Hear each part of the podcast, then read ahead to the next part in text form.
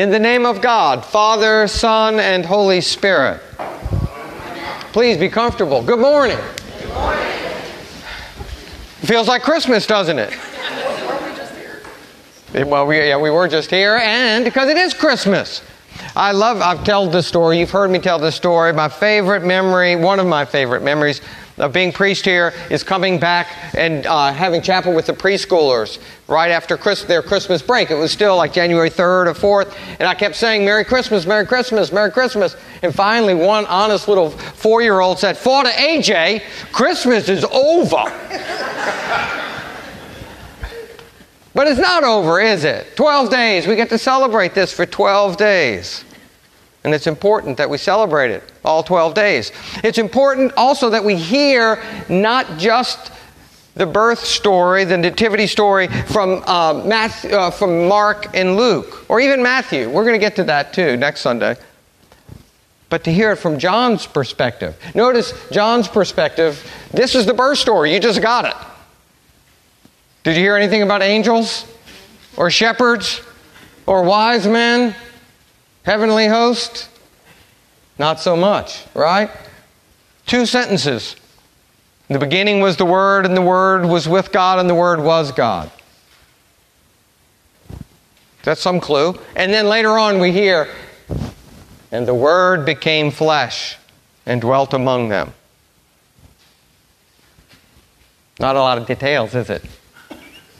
Yeah, because John, you see, John's gospel, the, the evangelist John is not worried so much about uh, explaining as he is proclaiming.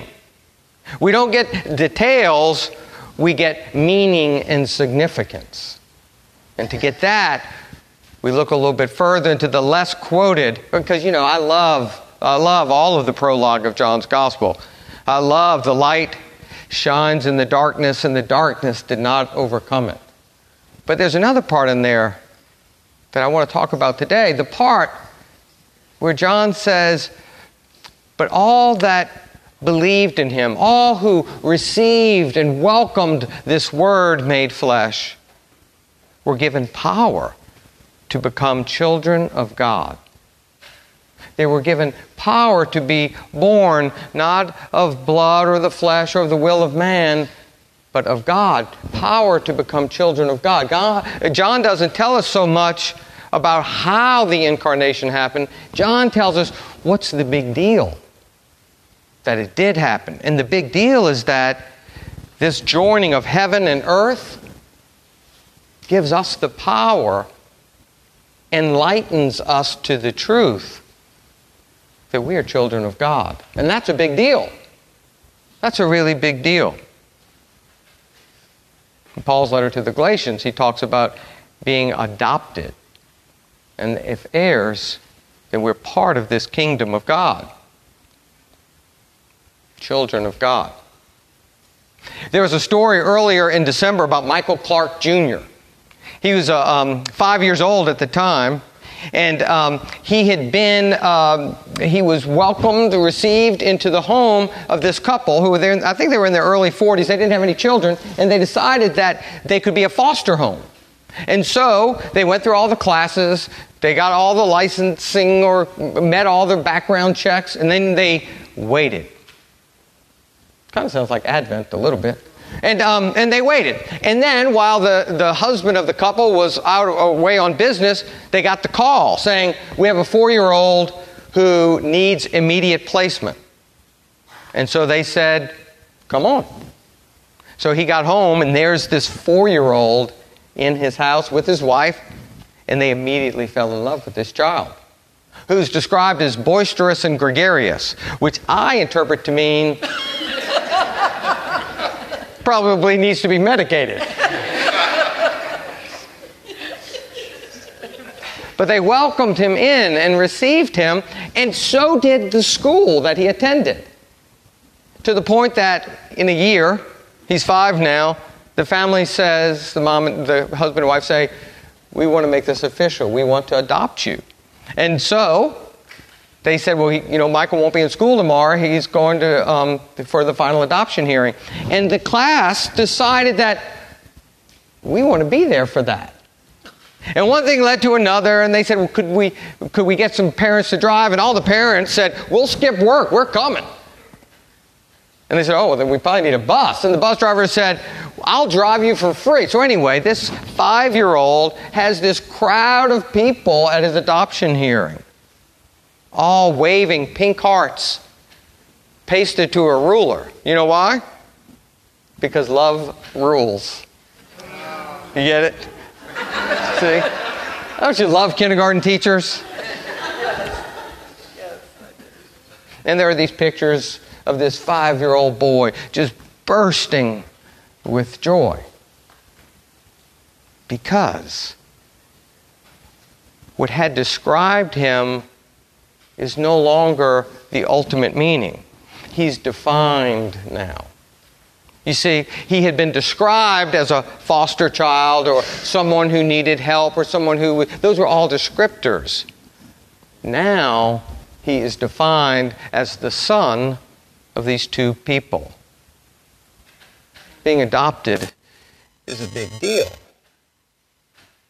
Christmas is our adoption. We remember anew that we are children of God. That is a big deal. We're no longer described. We are defined. That's how David Lose says it. He's a Lutheran pastor and theologian and scripture expert. Excuse me, scripture expert. And that's what it says. John's gospel moves us from descriptions to definitions. And those other things about us, are, they're important, but they're, but they're partial, right? They're valuable, but they're, but they're incomplete, these things that describe us. Right? I'm from New Orleans. I went to Brother Martin High School. I'm not going to tell you a whole lot more because that may be too. But you know, there are things that describe us. And then there are things that define us. Can we hold fast to this definition that we are children of God, heirs through grace of God's kingdom. That's why Christmas is a big deal. Again and again. Not just 12 days, not just every year, but all the time. We have been adopted as God's children. Those other things that maybe people put on us to describe us, maybe the things that we use to describe ourselves, maybe the things that we use to describe those people, don't matter so much. First and foremost, we are children of God. So I'm going to. Um, I'm going to suggest, and this is David Lose's idea, so if you hate it, blame him. But it's a little exercise to start the year, the calendar year. Anybody been thinking about exercising in 2020?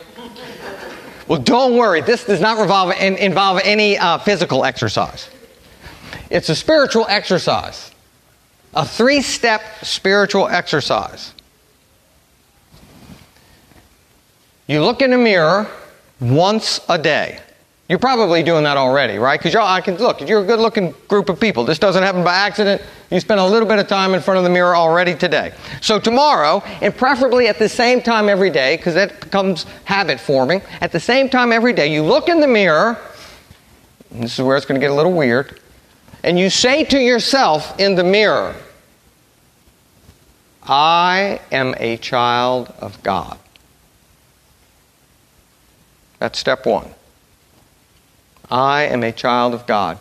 And then, still looking at yourself in the mirror and hoping that no one's watching you, you say, I am deserving of love and respect. I am deserving, therefore, if I am a child of God, I am worthy, I am deserving of love and respect. And the third step is, and God is working through me. Can you do that? Know, I know it sounds a little bit like that Saturday Night Live, Stuart Smalley, right? I'm, what is it? I'm smart enough, I'm good enough, and darn it, people like me. So I know, I apologize for that. And yet there's something profoundly life changing about that. It is claiming the truth of the gospel. I am a child of God. And as a child of God, I'm deserving of love and respect. And as a child of God and an heir with a share in the kingdom of God, I also have a responsibility.